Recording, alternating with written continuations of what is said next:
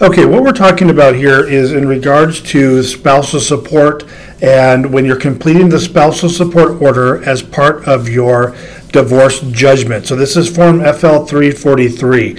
And I need you to listen carefully because there's a couple of specifics that you need to know about. When you're completing the judgment, there are certain rules of the court. and We're not going to get into the law here. We're just going to get into the specifics of how to properly prepare your divorce judgment. And this is specifically about the FL 343 spouse support order as part of the judgment. The important thing here is there are certain rules of the court and certain language that needs to be addressed depending on certain factors. I'm going to cover all those factors in this podcast. So, number one, when you're completing the FL 343, on page two, there's a section number 11 says other orders. When you get to this part, you need to listen and pay attention to what I'm going to say here.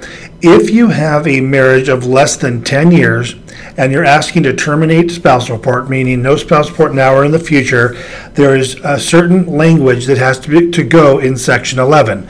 And if you open up the um, the document that says um, you know how to complete the 343 uh, it says spouse support language for the judgment. Open up that attachment.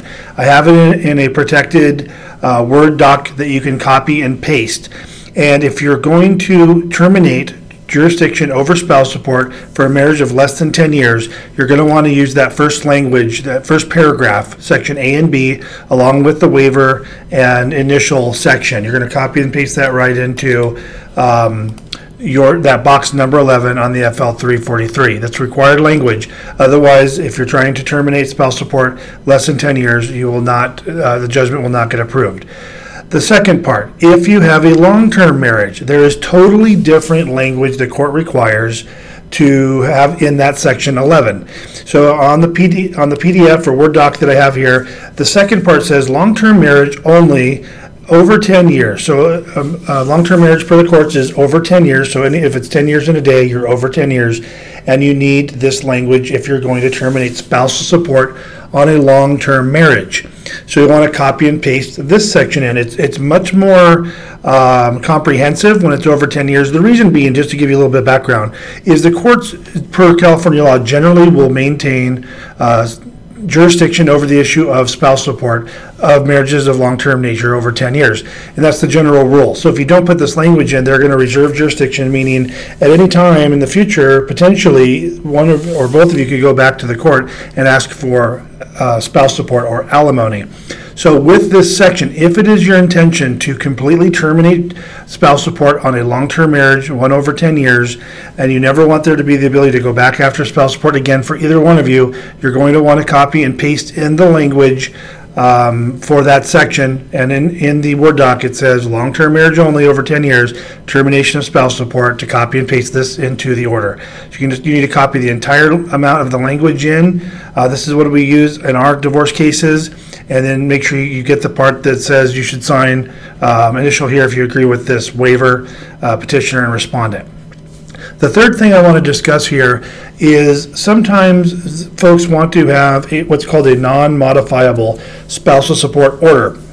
And there's specific language that has to go in effect for this. And you'll also put this in section 11 if that's the case.